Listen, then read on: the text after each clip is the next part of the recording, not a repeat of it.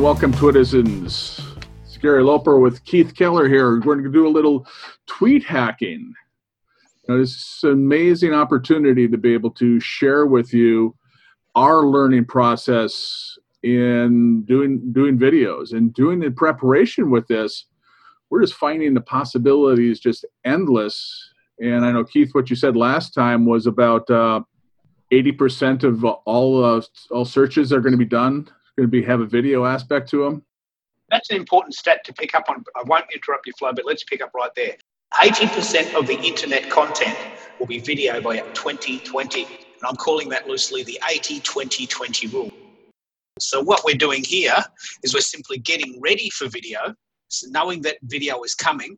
People love video, at least 40% of people love video. So, we're getting our head around how to do them we haven't done that many before, and we're learning as we go, and we're we're sharing what we're learning, aren't we? Yeah, it's exactly right. I, I know I always called it a 2020 vision because I know one of the people that I, I worked with, you know, talked about that how internet traffic was going to increase by three to 500 percent by 2020.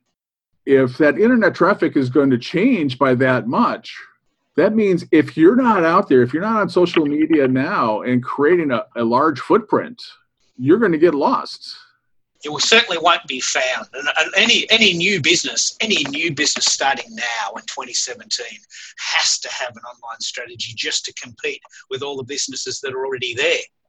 And you just got to be able to get out and get started. Because I know that one of the things that we wanted to talk about today was about the problem of perfection, which probably stops everybody in their tracks because you know you just want to be able to try to get everything done and you know I, we just found I, you know i found out we can't possibly think about all of the little steps and hurdles that come yeah. in the way and you know over the last couple years I, i've really lessened my grip on perfection and getting things trying to be able to get more things done and it's easier to be able to correct a moving target something that's moving than something that's sitting there stationary how has that affected your mindset and your business to, to let go of the, the need for perfection? It's a very good it's a very good paradigm to get to.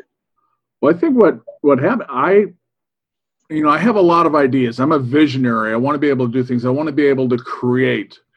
And while I was in this perfection mode, I was just mulling things over. Nothing was ever perfect enough in my mind to be able to put it out there because I thought that I had to be able to impress people who were at the same level as me or above. But what I, along the way, I really realized that I'm here to be able to teach people who are coming up and who want to be and want to be able to be where I am. Not that I'm at not that, that I'm at a perfection level or even achieve achieve half of half of what I want to be able to do.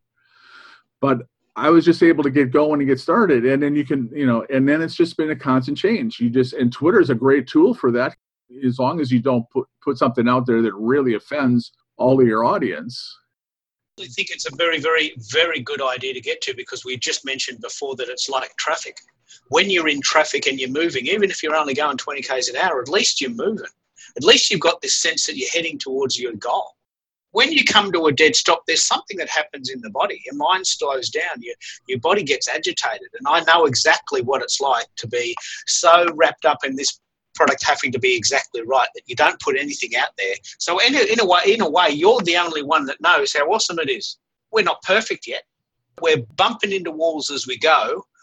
And I think people appreciate the hard yards that we're putting in for them. Oh, I, I think so, and I think it's ref- I think it's refreshing because I know there's a lot of my coaches. We always, you know, you had a pedestal pro- a, a pedestal thing with people. You, you see these coaches, you see these speakers, and you think that they've got everything everything wired. And then you you know you get to see them a little bit more. You see them off stage, or they're you know they're still struggling with stuff.